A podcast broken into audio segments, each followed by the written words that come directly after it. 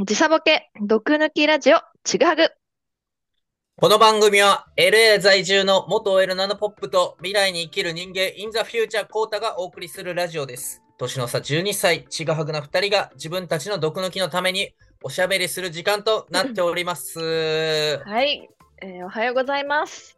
おはようございまおす。はようございます。ナナポップがアメリカで衝撃的なことが起きたということで。あまあ、衝撃的というかですね、あの、はい。私のこの時差ボケ毒抜きラジオ、ちぐはぐに対するモチベーションの高さを褒めてもらいたいなっていう 出来事が、まあ、昨日かなはいはいはいまあ、ありまして、まあ、ちょうどね、昨日ちょっと夜に、この収録大体朝6時とか、7時ぐらいに、ね日本はね、23時で、そっちは夜、はい朝あの6時か。深夜と早朝でやらせてもらってるんですけど、はいはい。まあ、昨日、まあ、すごい遅くなっちゃったんですね、帰ったのが。で、ちょっと今日もしかしたら寝坊しちゃうかもみたいな話うんをちょっと事前に入れさせていただいてたと連絡も思うんですらってたねけども、うん。うんまあ、昨日ね、私パーティーにちょっと行かせてもらって、まあそれも、パーティー？はい。で、いや、初めてだったんですよ。このアメリカ生活1年ぐらいで、いい感じのパーティーに行けたのが初めてで、はいはいはい。なんかそのこれまでは、なんか、アホみたいな、しょうもないパーティーっていうのは行ったことあったんですね。なんかもううんうん何百人もいて、まあパーティーというか、ナイトクラブですね。こう、はいはいもうなんかもうしょうもない感じの、あの、音楽がもうもうしょうもなくて、みたいな。もうスうんうんうんーパーもしらけててというか、まあ、ただの本当にナンパし合ってるみたいなはいはいはいと。かは行ったことあったんですけど、なんか昨日はすごいいい雰囲気で、まあ、誘ってくれた人がアメリカ人のおしゃれな女の子で、まあ、最近ちょっと仲いい子なんですけども、で、そして、あの、な、もう来ないみたいな感じで言ってくれて、まあ、すごい行くか迷ってて、もうね、日曜日の夜だったし、あの、どうしようかなって思ったけど、まあ、ちょっとだけ行くかと思って行ったんです。で、そしたら雰囲気がすごい良くって、で、その女の子が主催だったんで、なんか二次会もあるけど来るみたいな。で、私も行っていいのって言って行きまして、で、会場に一人だけめちゃくちゃイケメンの人がいたんですよ。私的に。はいはいはい。うん、で、まあ、その人が誰に似てるかというと、もう若い頃のエミネムそっくりなんですね。で、金髪坊主、エミネム。金髪でちょっとおしゃれ坊主みたいな。うんめっちゃかっこいいと思って。で、なんか、ここの首のここにカモメかなんかのおしゃれなタトゥー入ってて、はいはい。うわめっちゃかっこいいと思って、その二次会行ったら、そのイケメンもいたんですよ。なんとね、なんと。若エミネムが。と、若エミネムがいて、で、大体ね、今まで私1年間アメリカいた経験からして、で、私以外はもう全員ローカルの、もうアメリカ人たちのコミュニティはいはいはいはい。いう感じだったんで、まあ、ちょっともう英語も全然喋れないし、行って大丈夫かなみたいな感じで、すごい、二次会だともうちょっと人数絞られるから不安だったんですよ。うんうんうんそしたら、なんか、まあ、やっぱ、ここの国で私は生き残るためには、あの、言葉もあんまわからない中で、音楽をやっているということを言うしかないんですね。はいはいはい。予感をで、ね。まあ、そのジャパニーズスタイルのヒップホップだなんて言うと、大体みんな興味持ってくれて、で、しかもその、この私の感じで、ヒップホップをやるってみんな思わないから、えーはいはいはいはい君がラップをやるの？みたいな。まあちょっとね、ジャパニーズスタイルだから、あの、ちょっとみんなが思ってるヒップホップじゃないかもだけど、みたいなことを言って、はいはいはいはい大体ちょっと盛はい。り上がるっていうか、で、Spotify のとかって話になったら、まあ、その若いミネムも音う楽すごいやってて、DJ みたいな感じではいはい。やってて、すごいその音楽の話で盛り上がって、食いついてきたんや、イケメンが。そう。で、そのなんかその空間にまあ7、8人人がいて、うんうん。一組はご夫婦かカップルかわかんないですけど、その家の持ち主みたいな。お家で二次会だったんですね。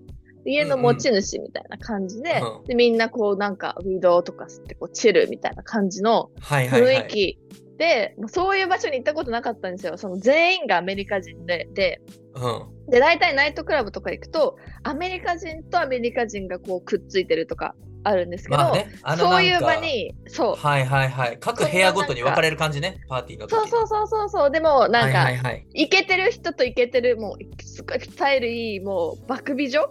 と、はいはい。もうバクイ、のアメリカ人たちが、あの、イケかけるイケですごいもう踊り合ってるみたいな感じの場はい。面も何回も見てきて、で、そういう時に壁際にいる人のことをウォールフラワーって言うんですけど、一人でポツンとね、私はいつもウォールフラワーだったわけですよ。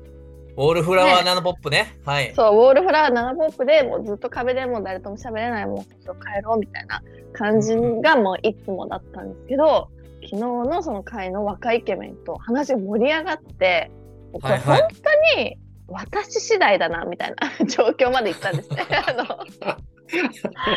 どっちにね、振るかはね。本当に、ね本当に私次第みたいな。でもなんか夜中2時ぐらいで、いやでも明日ちぐはぐの収録あるんだよなって思ってて、でなんかもうパはいはいはいはいーティーも2時ぐらいになったら大体こうみんな帰るかみたいな。感じになって、でもホストのなんかあのパ夫婦かカップルかはもう全然いていいよみたいな感じだったんですよ。でもなんか一人の女の子がもうちょっと私明日あるから帰るねみたいな感じで帰ったから、まあそのタイミングで私ももともと帰ろうと思ってて、ちぐはぐあるからね。誰かが帰ったら 意外となんか30分ぐらいで帰るってその私を誘ってくれたアメリカ人の女の子が言ってたのになんかうんうん。めっちゃそのなんかノリノリになっちゃって1時間2時間過ぎちゃったんですよ、時間が、はいはいはい。はい。めっちゃ遅くなってんなと思ったんですけどもう本当に私次第みたいなうん。状況になったんですよ。若若エミネムと。まあ、濁してるけど、そそうのワンナイトあるかないかがナポッ握られたと。みたいな。そうそうそうそう。でうわ若いミネムと思って私ももうちょっとで帰るし、思い出作りしてもいいかと思ったんですけど、ごめんちょっと明日朝早いから帰るねって言って帰って今ここにいるっていう一つの恋を捨ててくれたんや。ありがとう、マジで。ポッドキャスト YouTube ラジオへのモチベの高さを褒めてほしいなめっちゃ高いやん。そこを、確かにあの水は低きに流れると言うけれども、ナノポップはもう恋のように、まあ、あの川に登るはい。サーモンのように、はい。この、どっちが高いか低いか分からんけど、そうですね。ワンナイトのね、そのアバンチュー。ル、いわゆるアバンチューで。もう日本に帰国、はい。1週間後帰国しちゃうから、そうですそうですかどうかも分からへんし。そうそうそう。マジですっごいもう天秤がもうこんななってて、めちゃくちゃ、それこそナポップだって欲求もあるしな。その、でそのなんかアメリカソサイエティにすごい入れた喜びもやっぱあったし、高揚感ね。そうそうそう。で高揚感もあるし、そう、ウォールフもちろん。ラワーじゃなくなったら自分に。そうそうそう、この1年経って頑張って、そのタトゥーとか褒めたりね、なんかよくわかんないですけど、音楽やってるのすごいねみたいなこととか言って、うん。積み上げたその何時間をぶち壊して、最後に。いやいや、でもだ、その行動めっちゃ嬉しいし、その、なんやろ、ナナポップの人にやってる気がするね。その、まあそうですね。このなんか体を張ってエピソードを作りに行ったというか、うこのモチベの高さをちょっと報告したかったなっていう。ん。そのモチベが、モチベ高い理由が、次の日なんかの仕事あるとか試験とかじゃなくて、はい。あこの、ポッドキャストっていうもう趣味以下のことに対して、あの、来てくれるとこはナナポップらしいっていうか、そうですね。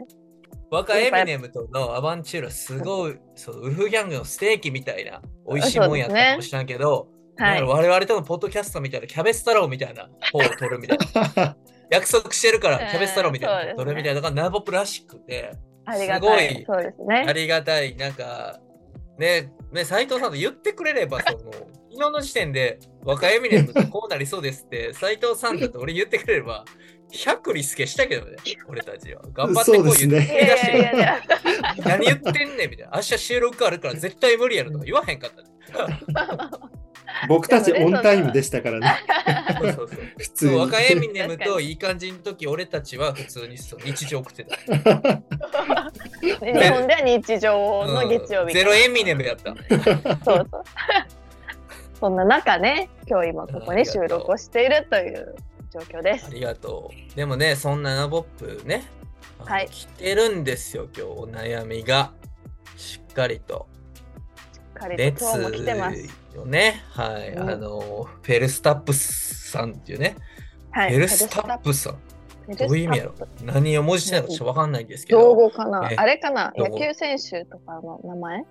あ、WBC やから？わかんないけど。フェルナンデスとか、なんかいるじゃないですか、いろんな。あーあーあーあーあそっち系かなって、はいー。そうかな印。象を受けました。そうかも。で、フェルスタップさんからね、仕事で大なり小なり限らず、プロジェクトや案件をやり遂げると、達成感より喪失感が上回ります。これを周りに言ってしまうと、メンバーのモチベーションを下げてしまったり、良くない影響を及ぼしてしまいそうなので、共感を求めたり、愚痴ることができません。今はもう日々やる気が出ません。自分に愛がある活を入れていただけますでしょうか。ああ、はい。どうですか？なるほどね。達成感とか喪失感とかって仕事に対してあります？そもそも。まあね、そう、このポッドキャストを何回か聞いてくれてる人はね、あの、わかるかもしれない。基本的にやる気がないです、私は。やる気ない二人のね。そうですね。その、意識低い、意識低い系でやらせてもらってるんで、うんうん。基本的にはその、うん、基本意識高い陰キャがやってるっていう僕なりの、うんあの持論があるんですけど、この二人は意識低いのやってる。ポッドキャスターって大体、なんか高い目標とか、うんうんあのーあるじゃないですか。その、長期的な目標だったりとか、まあ、さ将来こういうこと、事業がやりたいとかね。映画監督になりたいとかね。そうそうそう、全くないですから、こちらは。し、なんなら私はね、今も仕事もしてないですし、普通のもうなんかもう、にニート、ニートと 一緒ですよね。なんで、パーティーに、パーティーに行って口説かれるニートですからね。それは。に行って、もうちょっとノリノリなニートっていうだけなんで、まあちょっとこの方が求めてるそのアドバイスっていうかね、難しい。ですけど、まあ、ただから手紙の送り先感違う、うん。まあそうですね、もっと意識高いあれに送ってほしかったんですけど、ポッドキャストに。うんうん、だから達成感とか喪失感とかもうどちらも感じてない。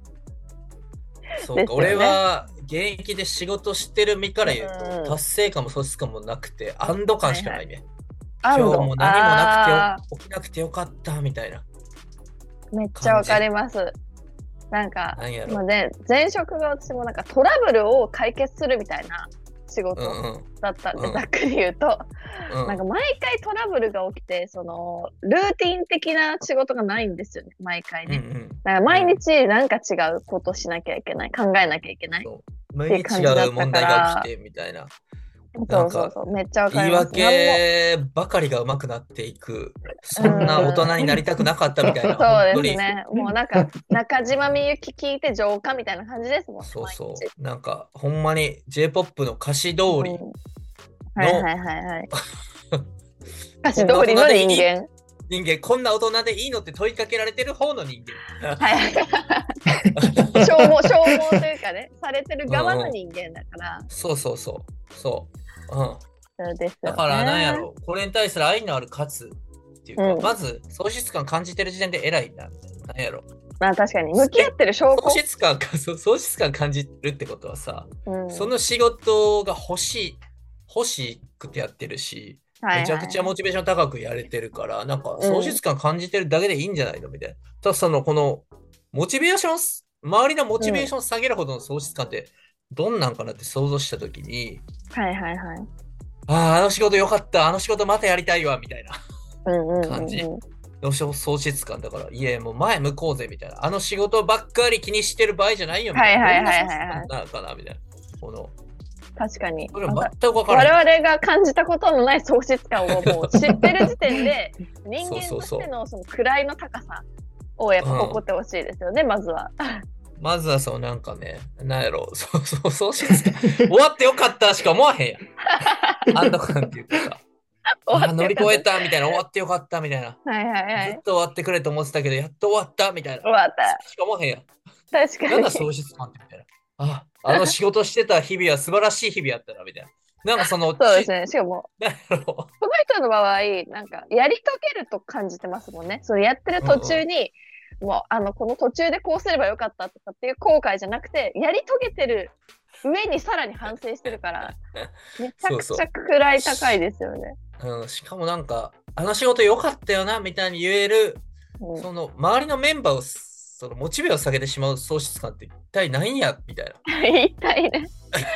確かに。でもなんかそれで言うと、私最近すごい、あの、ドラマを見てるんですけど、まあいつも見てるんですけど、いつも見てるもん。LA で、あの、若エミネム口説かれたみたいな前向きな話聞いた今日初めてやから。初めてぐらいですよね。あの、ずっと TVer をね、あの、見てるんですけど、今、あの、木村拓哉特集やって、はいはいはい。昔の木村拓哉さんのこう名名作、あの、ラはいはい。ブジェネレーションだったりとか、もういろんな、あの、ものが見れるんですよね。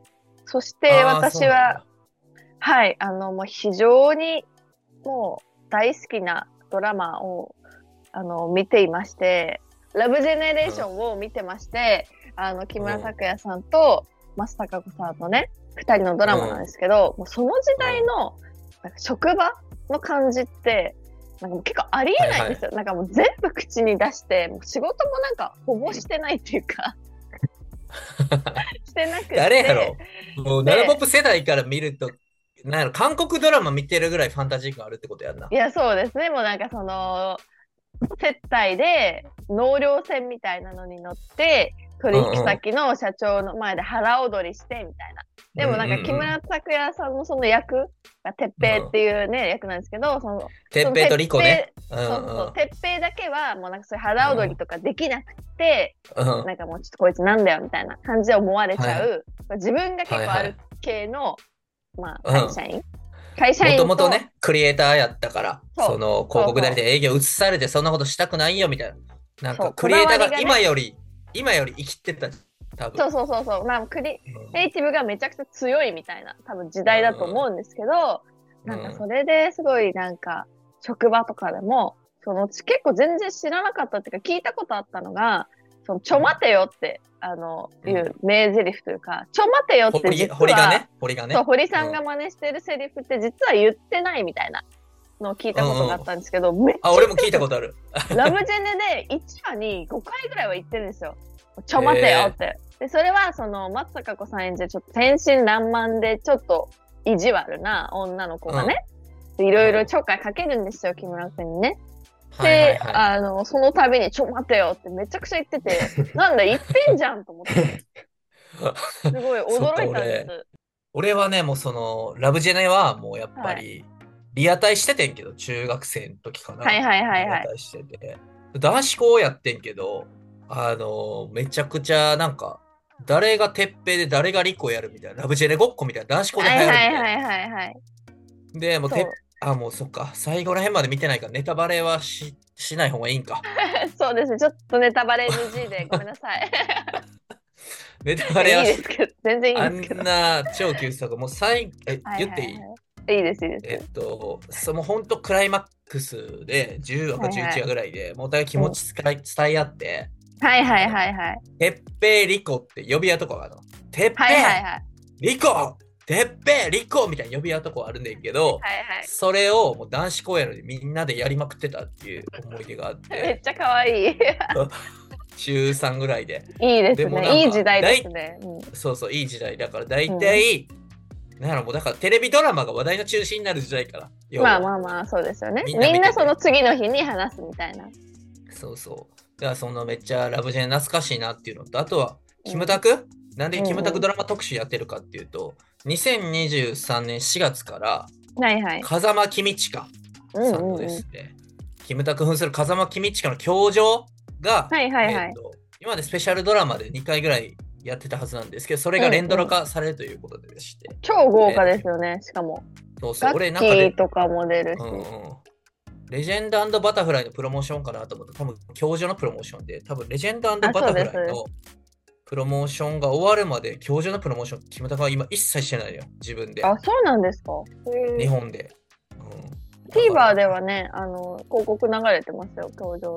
それテレビで一切やってなくて。レジェンドバタフライに多分かけてて、あ、そうなんだ。うん、だから多分4月以降にめっちゃプロモーションするんじゃないかなと思いますけど、キムタクもね、やっぱりうん。90年代後半、はい。あの、はい一種の不良性持ってね、めちゃくちゃね、いやーちょっと俺、かっこいいんですよね。またそのうん前回話した池袋ウエスト、前回っていうか前にね話したうん池袋ウエストゲートパークのその永瀬君とはまた違ったちょっといい子感があるんです。なんか、なんだかっこいいんはいはい。だけど、ガチの不良じゃないっていうか、その、なんかなんかちょっとだけ悪い感じやろ。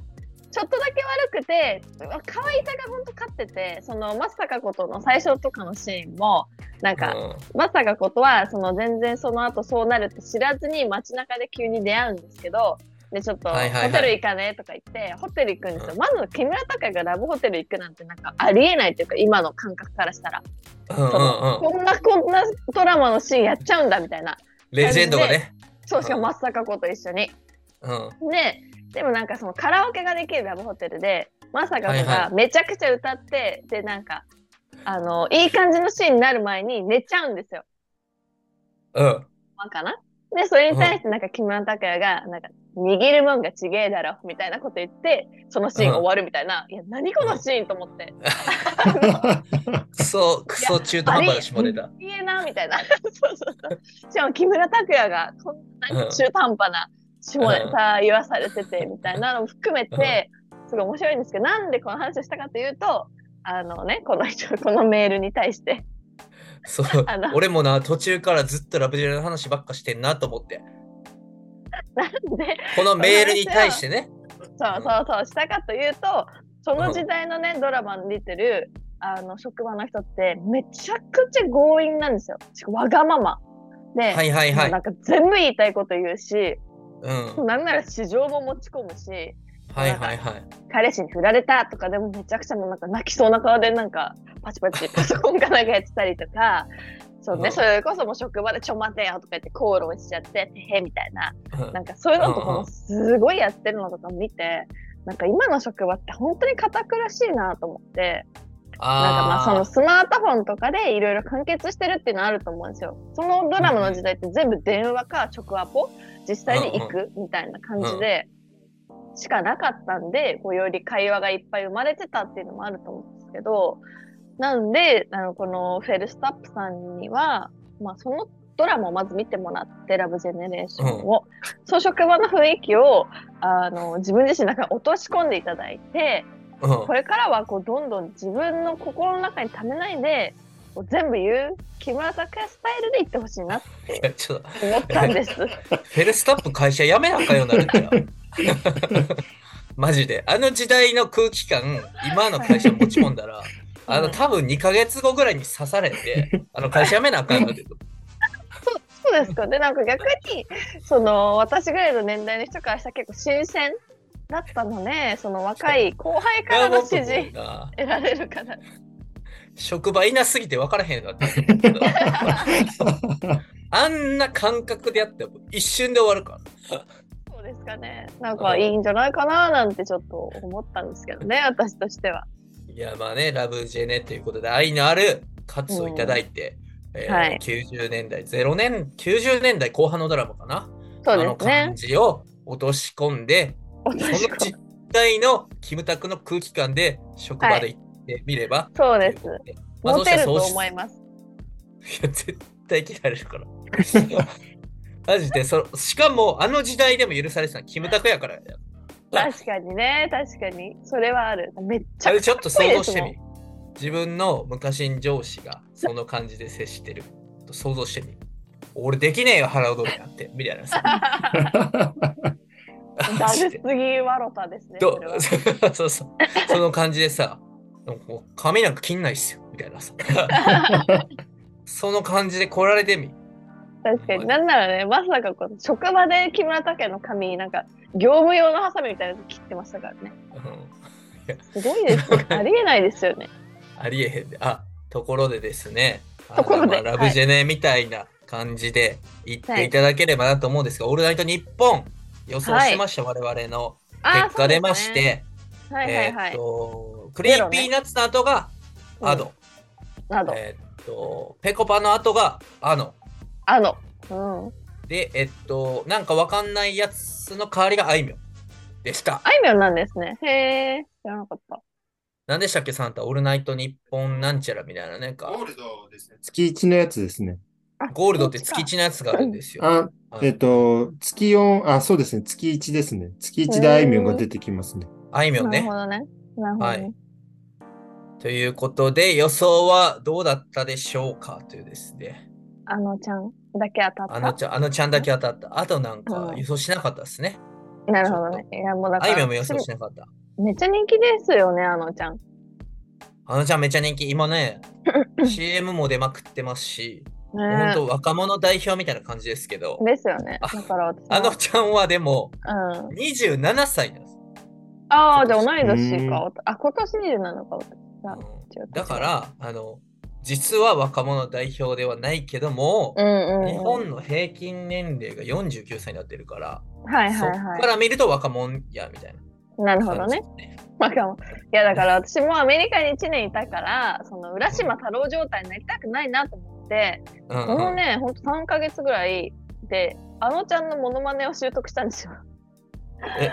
で、え、いいですよ。これはこれ通して聞こえるかな？あの声ですね。声っていうかあの。うん。あの、あぼ僕は、全然ずっとアメアメアメリカにいたから、あの、全然日本のこととかわからない。すごいこれ。女、メスボビー・オロゴンみたいになってる。ボビー・オロゴン、かっこメスみたいな。じゃあ、じゃあもっと、もっと僕喋れます。この感じで。で、わかりましあた。あの、次回、えっ、と、あ、シャープさら34、に言う忘れました。シャープ35、あのラジオで、オールナイトニッポンより先に聞けるあのラジオにしましょう。のそうですね。なんか、あとは一応、一応その一つ載せるために、これで、あの、サザンオールスターズを歌うっていう芸を今習得中なんで、あの、日本に帰ったらそれできるようになってます、今。ずっと練習してるんです、それ。わかりました。それを、それを納涼船で披露してください。納涼船で古いタイプのあの接待にもあの一応対応できるように、はい、練習はさせてもらって。あとね、あの、日本のニュースだと、オードリーが来年2月18日、東京ドームでラジオイベントをやるっていう。すごいですね。東京ドームってジャニーズとかでも埋めるの難しいじゃないですそうか。で、だってもうジャニーズでも売れてない人たちは、あのうんチケット定価割れするぐらいですからね。そうですよねジャニーズでも今、東京ドーム速乾できるんで3、4組しかないんじゃないですか？ね、そう思いますよ。うんだからもう、すごいですね。まあいろんなゲストが出るんでしょうけどね、本当に、はいあの、なんでしょう。オールナイトニッポンはすごい人気ありますね。はい。すごいですね。もうなんか、うんオールナイトニッポンっていうだけで、それこそウエストランドのネタじゃないですけど、もううなんなんか、ああ、もうオールナイトニッポンみたいな感じじゃないですか。いはい。一部のファンからして、なんか、あ、もうオールナイトニッポンのイベントだみたいな感じにすごいなってる感じがしだからます。普段オードリー聞いてるの、え、ちょっと待って、オールナイトニッポン聞いてる人ってすべからくオードリー聞いてるっていうこと。うーん、もうわからんねんけど8割、9割方聞いてるんじゃない？ですか。でも私はね、実は超ラジオリスナーなんですけど、オードリー聞いたことないんですよね。マジで？なんか、マジで？あの、長すぎて、あの、ウォーキングデッド今から見れないみたいな感じでわかるわかる。え今聞いて大丈夫なのかなみたいなので、ずーっと聞わかるわかる。て、なんか、俺、それでブラッシュアップライフ見れへんかったもん、途中から。あ、そうです。それは本当に人生損してます。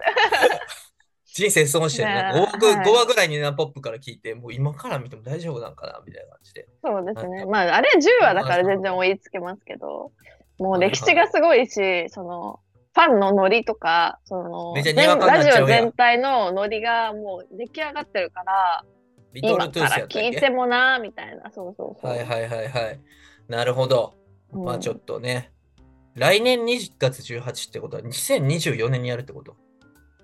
遠いな。すごいなんか未来に希望があってすごいですね。なんかその時になんかやろうと思いませんもん、私。なんかその時生きてるかどうかもね、なんかわからないというああ、今日フェルスタップ絶対間違いやわ。この手紙。状況の中でね。そうそうそう。ということでね、あの、このはい番組、YouTube、Spotify のアンカーでも配信してるんで、ハッシュタグ DIJHUG 違うでつぶやいてみてください。私たちへのお悩み相談は、DIJHUG.GOSOUDAN シグハグご相談マーク Gmail.com でも受け付けてます。はい。気をつけてます。